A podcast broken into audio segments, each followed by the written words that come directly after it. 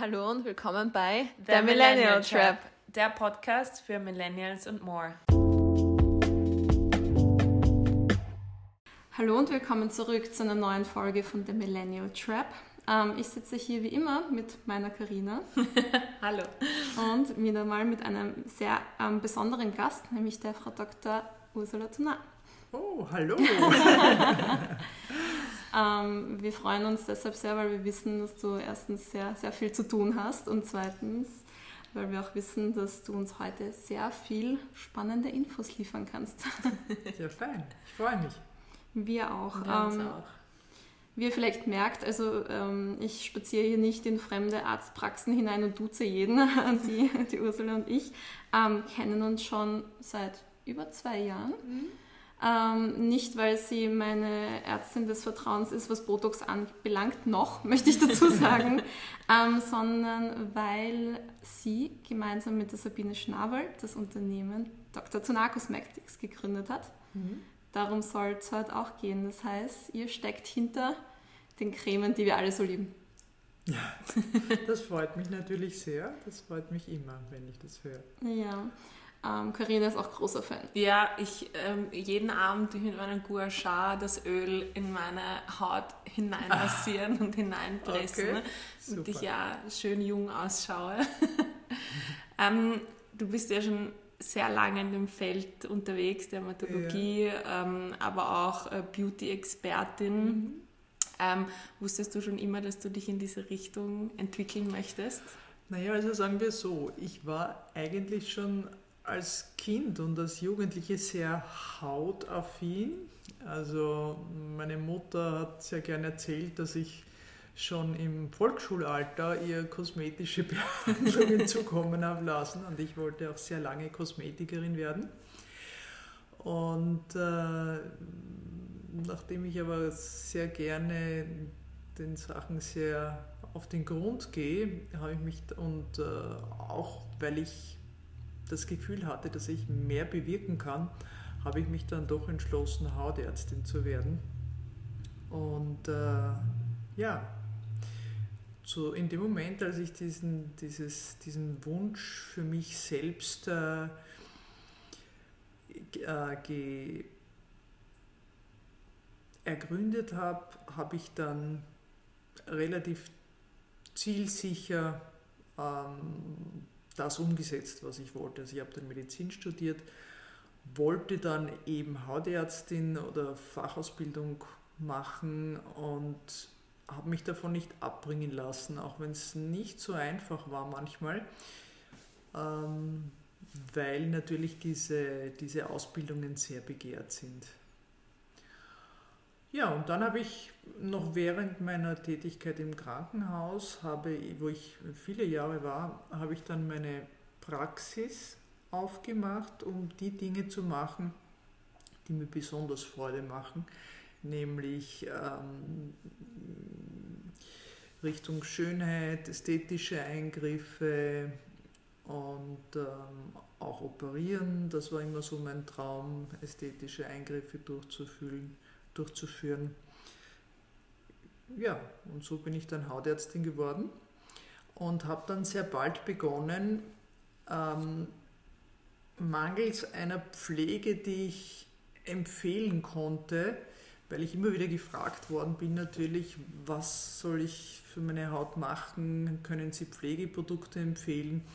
Ich habe mir dann angeschaut, was braucht die Haut, was äh, tut wirklich gut, wo kann ich Verbesserungen erzielen, habe mich sehr in die Wissenschaft gehängt und sehr viel geforscht diesbezüglich und habe dann begonnen, meine eigenen Cremen praktisch in der Ordination zu mischen und zu verkaufen oder meinen Patientinnen zu geben.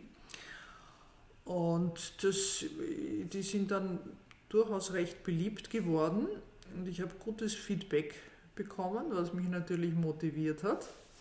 Und es ist dann daraus so eine, so eine Community entstanden. Also ich hatte dann äh, immer mehr Ansprechpartner, die gesagt haben, hey, mach doch mal das oder wie, das gibt es nicht am Markt, das hätten wir gerne.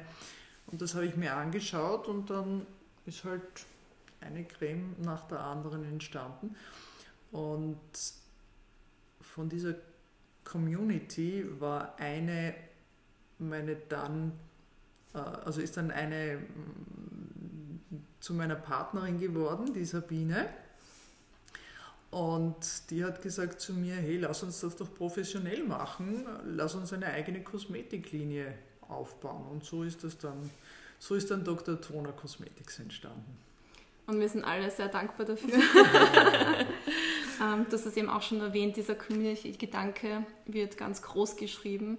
Ähm, wie kann man sich das vorstellen? Also merkst du zum Beispiel oder hast du bei deinen Patientinnen gemerkt, dass es einen besonderen Bedarf gibt nach bestimmten Cremen oder bestimmten Attributen, die eine Haut dann vorweisen sollte oder ein Produkt eben mit sich bringen sollte, ähm, damit es eine Creme gut macht. Also hast du gemerkt, okay, es, das ist der ausschlaggebende Punkt, der fehlt? Ja, es wurden von, von, von vielen aus dieser Community wurden ähm, gleiche Bedürfnisse geäußert. Ja? Also eine Pflegeserie, die hochwertige Inhaltsstoffe hat, die reichhaltig ist, die die Haut geschmeidig macht gegen Fältchen, Hautunreinheiten, Pigmentflecken, das waren so die Grundbedürfnisse. Und natürlich auch mit der Komponente der Anti-Aging-Wirkstoffe. Vorbeugend oder auch, wenn es dann schon mal ein bisschen der Bedarf ist bei den älteren Damen. Und ja, so werden also die Wünsche an mich herangetragen. Das ist auch jetzt noch so bei der Entwicklung der Produkte. Hey, hast du da nicht äh, auch mal ein Tonic im Programm? Und ähm, danach beginne ich dann mit der Entwicklung und frage dann immer wieder, wie findet ihr das jetzt, wie tut das eurer Haut, kriegt dann das Feedback und danach mm, mache ich dann die Veränderungen in den jeweiligen äh, Rezepturen. Und erst wenn die kritischsten Stimmen äh, verstummen. Wahrscheinlich meistens deine, oder? ja, das stimmt, du hast mich durchschaut. Ich bin Perfektionistin und es geht mir keine Creme oder kein Pflegeprodukt auf dem Markt, wo nicht ich wirklich vollständig dahinter stehe. Ähm, ja. Und somit gibt es mittlerweile schon fünf Dr. Toner Produkte. Ja, genau. ja, und einiges ist in Arbeit. Oh, ich bin gespannt.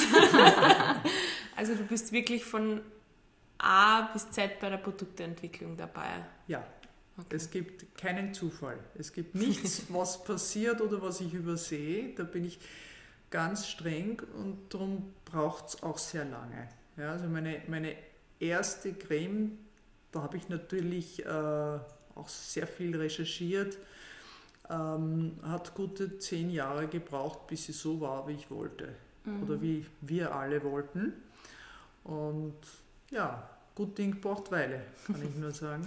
Jetzt sehr blöde Frage. Ich kann mir vorstellen, dass du wirklich total eingespannt bist, auch in deiner Arbeit als, als Ärztin und als, als Beauty-Expertin. Ja. Wie nimmst du dir Zeit, auch noch so intensiv an solchen Produkten zu forschen? Ähm, es macht enorm große Freude. Wie gesagt, ich wollte das, es war immer schon meine Passion. Ich, es hat mir immer Freude gemacht und somit sehe ich das nicht als Arbeit. Also wenn ihr so wollt, ist das fast wie ein Hobby, das mir große Freude macht und das ich mir so zum Beruf gemacht habe, kann man so sagen. Das ist eigentlich der Traum. Ja. Also andere kochen gern, ich mache zu Hause Cremen mischen. Genau, genau. Kann man denn sagen, also du hast ja gemeint, du hast zehn Jahre an der ersten Creme geforscht, das war die Dr. Tona Cosmetics Night, nehme ich an, ja. und die Ei, der dazugehörige. Gibt es denn einen Inhaltsstoff, wo du sagst, der ist wirklich das Nonplusultra? Mhm. Also es gibt bei jedem meiner Produkte einen Hauptinhaltsstoff, äh, auf den ich schwöre. Mein erstes Produkt, eben die, die Dr. Toner Night, die enthält Fruchtsäure und auf, also da habe ich im Zuge meiner Berufstätigkeit einfach gesehen, die bewirkt wirklich was. Da kann man eine echte Verbesserung des Hautbilds erzielen. Darum wollte ich die äh, als erste Pflegecreme entwickeln. Und ähm, ja, alles andere ist dann, alle anderen Produkte sind dann entstanden, weil ähm, die sich ergänzen. Also eine Fruchtsäurecreme möchte man nicht im Augenbereich, äh, nicht in Schleimhautnähe auftragen, weil es vielleicht unter Umständen reizt. Deshalb habe ich dann eine Augencreme entwickelt. Dann hatte ich also, nachdem man Fruchtsäure lieber abends anwendet, habe ich sie, habe ich eine Tagescreme gebraucht. Ja, und so sind dann halt die, ist das Produktsortiment gewachsen. Und wenn ich jetzt gefragt werde nach den wesentlichen Inhaltsstoffen, also Fruchtsäure, Glykolsäure ist die wirksamste und zwar in einer speziellen Konzentration, einem gewissen Säurebereich, das ist ganz wichtig. Ja. Ähm, Hyaluronsäure hat eine enorm tolle Wirkung, was die Feuchtigkeitsspeicherung betrifft und was äh, die Geschmeidigkeit der Haut aufpolstern gegen Fältchen. Und da ist auch wiederum entscheidend dann, welche Hyaluronsäure. Es ist nicht Hyaluronsäure gleich Hyaluronsäure. Und da setze ich auf die leider auch sehr, äh, sagen wir, teuren Inhaltsstoffe, die kleinmolekulare, also Hyaluronsäure, das heißt, die ist aus kleinen Partikeln, das heißt, sie dringt besonders gut in die Haut ein, besonders tief und wirkt dort vor Ort, während die ähm, ja, größeren Partikeln der Hyaluronsäure außen auf der Haut bleiben und dann auch unter Umständen auf der Haut so zu bröseln beginnen, wenn man dran reibt. Also man muss da wirklich sehr auch ins Detail gehen. Äh, Vitamin A ist ein ganz entscheidender Inhaltsstoff, so wie ich ihn eben in der Augencreme habe. Dann Coenzym Q10, so wie es in unserem Lift ist, das die, die Energie der Zellen unterstützt. Also es gibt da schon einige. Ganz wesentlich auch das Squalanöl zum Beispiel, weil es ein hautidentes Öl ist, also in dieser Form in der Haut vorkommt, deshalb besonders gut verträglich ist und besonders gut einzieht und man es daher auch als sehr gut als Transport, also als Vehikel verwenden kann, so eben fürs Q10 das sind so meine Lieblingsinhaltsstoffe. Ich hoffe, ich habe nichts vergessen.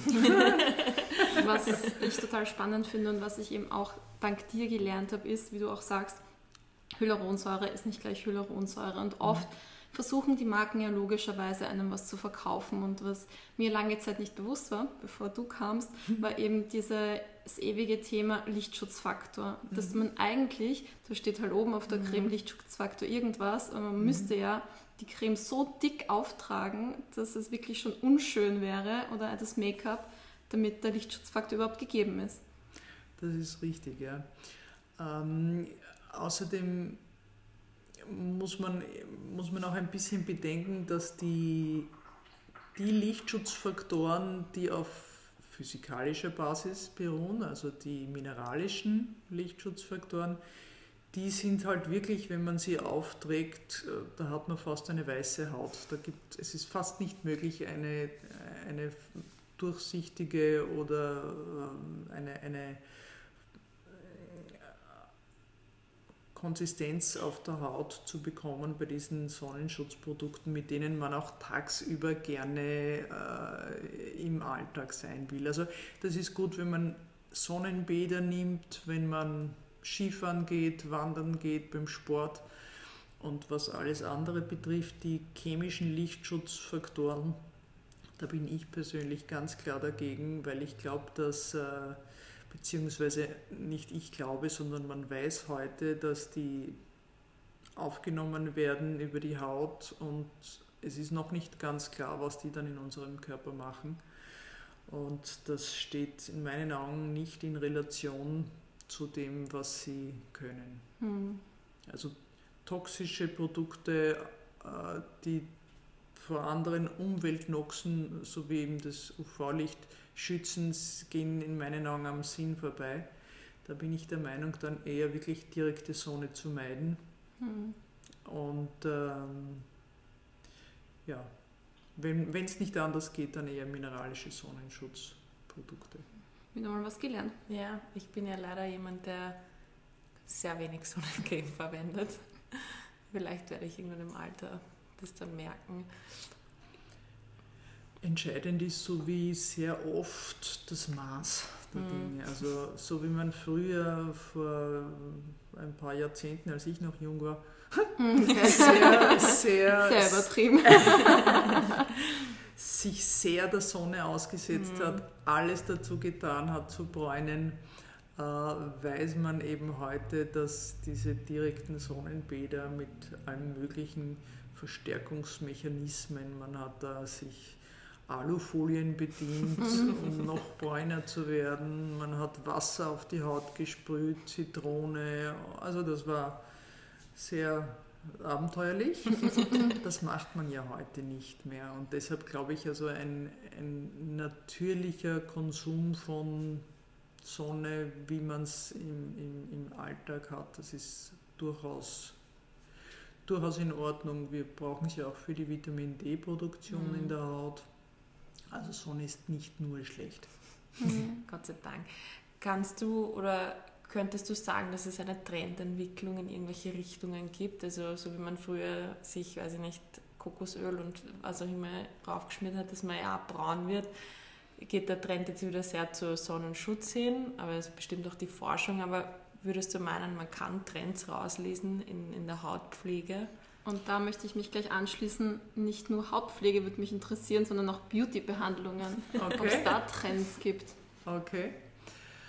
Ähm, also bezüglich der Hautpflege sind die, ist ein Trend ganz klar.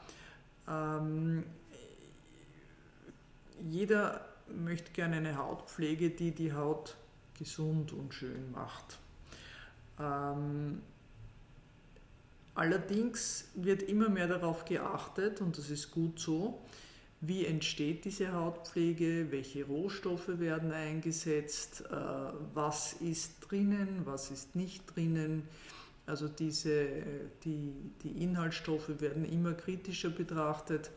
Man möchte nicht mehr äh, überholte Inhaltsstoffe, die das Produkt sozusagen strecken, billige Füllstoffe, äh, Abfallprodukte wie Mineralöle in der Hautpflege, das ist nicht mehr so im Trend.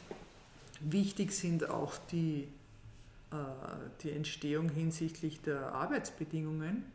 Also es wird immer mehr darauf geachtet, wie werden die Rohstoffe gewonnen, wo, wer arbeitet dafür, für wie viel äh, Mindestlohn und diese Dinge. Ja, natürlich die Umweltbelastung ist ein Thema. Plastik rückt in den Hintergrund. Es wird uns immer mehr bewusst, wie Mikroplastik unsere Umwelt belastet. Verpackung ist ein großes Thema. Aber in, in, in erster Linie, glaube ich, geht der Trend zu Wirkstoffkosmetik, mhm. also wirklich kosmetischen Produkten, wo man echte Ergebnisse sieht und ähm, nicht nur Versprechungen mhm. hört. Das macht Sinn. Mhm. Und eben, ähm, nachdem du ja wirklich deine, also du bist ja nicht, du steckst ja nicht nur hinter der Marke, sondern du bist ja wirklich tagtäglich auch in deiner Ordination und hast Patientinnen ähm, und führst auch Eingriffe durch. Wie ist da deine Beobachtung? Also ich kann mir vorstellen, dass es immer wieder so Trends gibt. Also auf Instagram folgt man das ja, Ja. dass vor ein paar Jahren, also als wir sozusagen Jugendliche waren, oh Gott, wie das klingt, war ja dieser Magermodel-Trend so groß und Kate Moss. Und jetzt gibt es diese Kardashians, die Ja. alle riesige Lippen und riesige Hinterteile haben. Ja. Ähm, kannst du das auch bei dir beobachten, bei den Anfragen? Also kommen die Leute jetzt vermehrt und fragen nach bestimmten Eingriffen? Absolut. Also wie du, wie du ganz richtig sagst, diese hagere Modelzeit ist vorbei. Ähm, man steht auch immer mehr zu kleinen Fehlern und versucht nicht alles zu korrigieren. Man legt Augenmerk auf individuelle persönliche Merkmale. Sehr, sehr oft wünsch, wünschen sich die Patientinnen, die zu mir in die Praxis kommen, eine Betonung der Gesichtskonturen, der Lippen.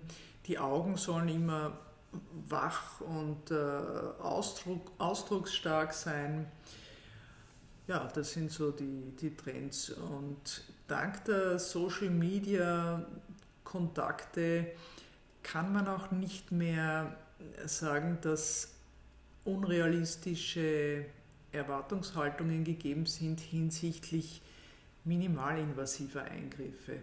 Also vieles, was, was beworben wird als tut nicht weh, kostet nichts und ist, ist ganz toll oder auch kostet viel, ja, das äh, funktioniert so nicht mehr. Man tauscht einander Erfahrungen aus, man empfiehlt, man kritisiert. Also das ist wirklich ein, ein, ein ganz, ganz großer Fortschritt, den wir durch Social-Media-Kanäle erreicht haben. Mhm. Ich habe auch das Gefühl, dass es viel weniger tabu geworden ist. Mhm. Also heutzutage ist wirklich, sagen wir, Thema Botox oder Lippen auffüllen. Ähm, die Leute stehen dazu. Also vor ein paar Jahren hätte das, glaube ich, hätten das viel weniger Frauen Mhm. zugegeben Ja, und hätten gemeint, ah, meine Gene. und jetzt ist es also sicher war ich beim Botox. Ja. Äh, wann ist es Zeit ähm, zu Botoxen? Oder wann kann man damit früh genug anfangen oder eher später? Also man weiß ja heute, Gott sei Dank, dass äh, Botox in keiner Weise schädlich ist. So gesehen gibt es hinsichtlich zu früh nur die, die übertriebene äh, Selbstwahrnehmung oder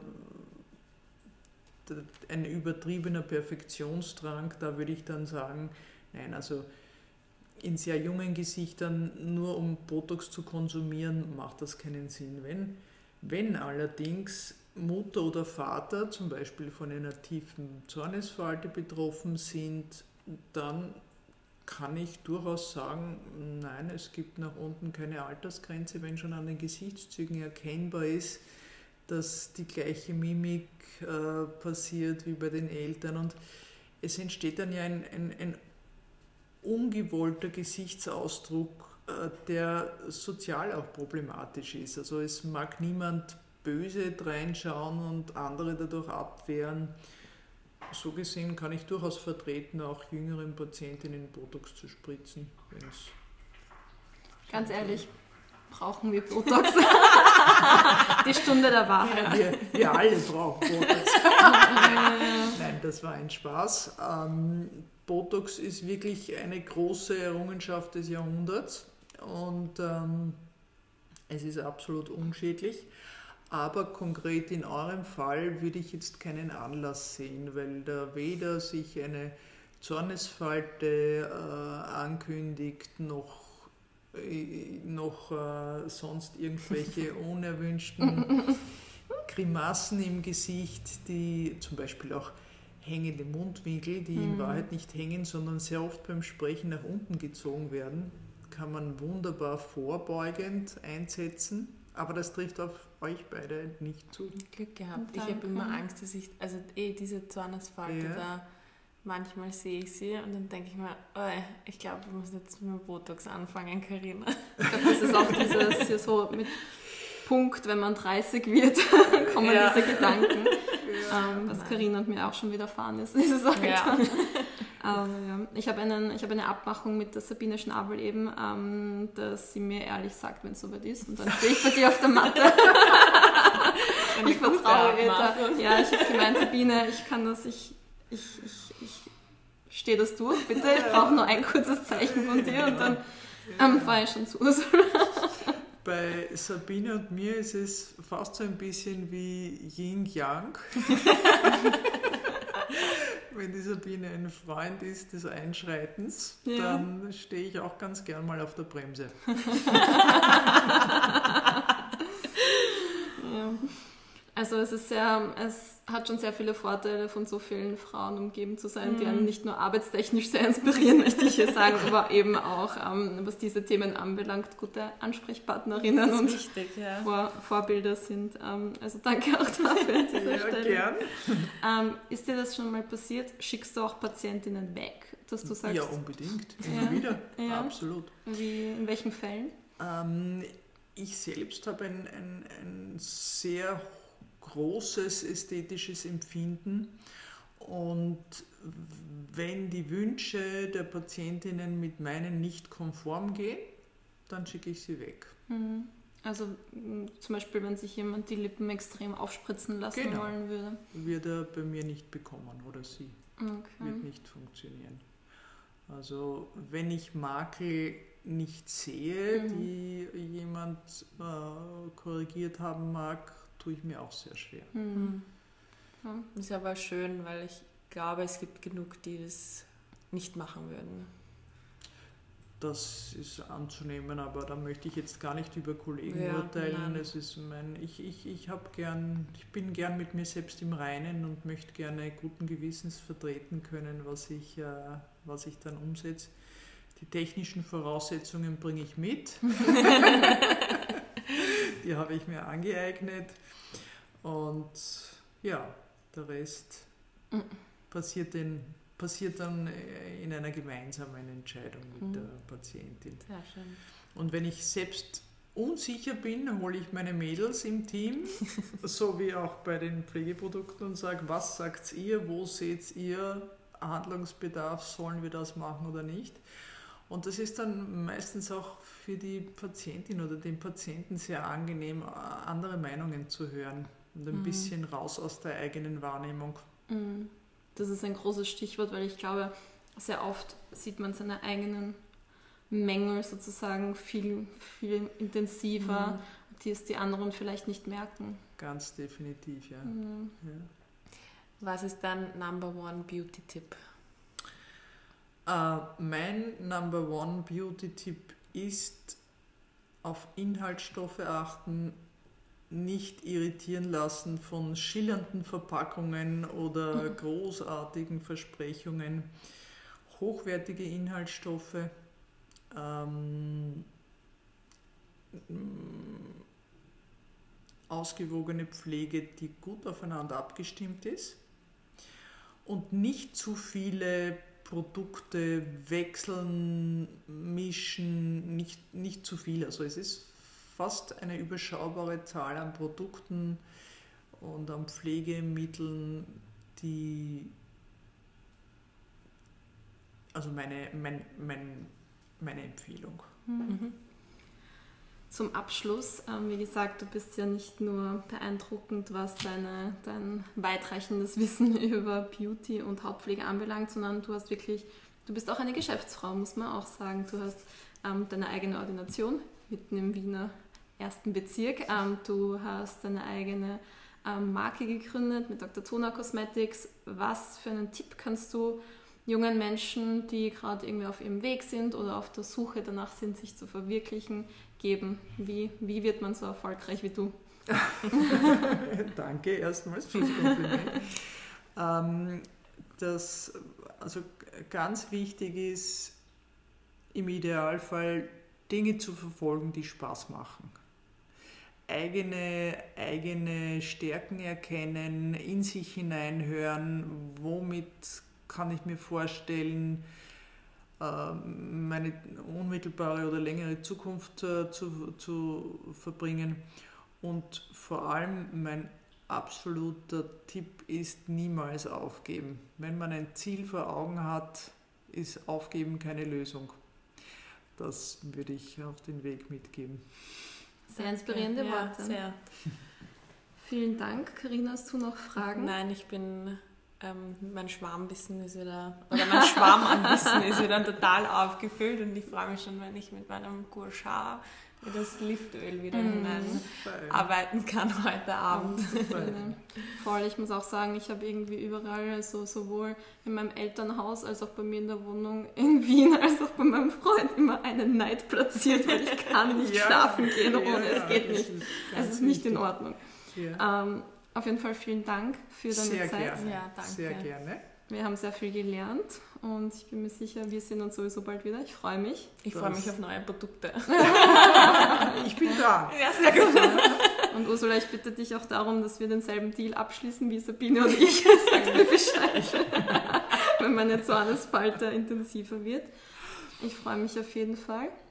Und äh, für euch alle da draußen, wie gesagt, große, ich meine, ich bin voreingenommen, ich weiß, aber auch von Carina. Ja, auch von meiner ganzen Family. Meine Schwester schwört auf deine Produkte und meine Mama auch. Ja. Also.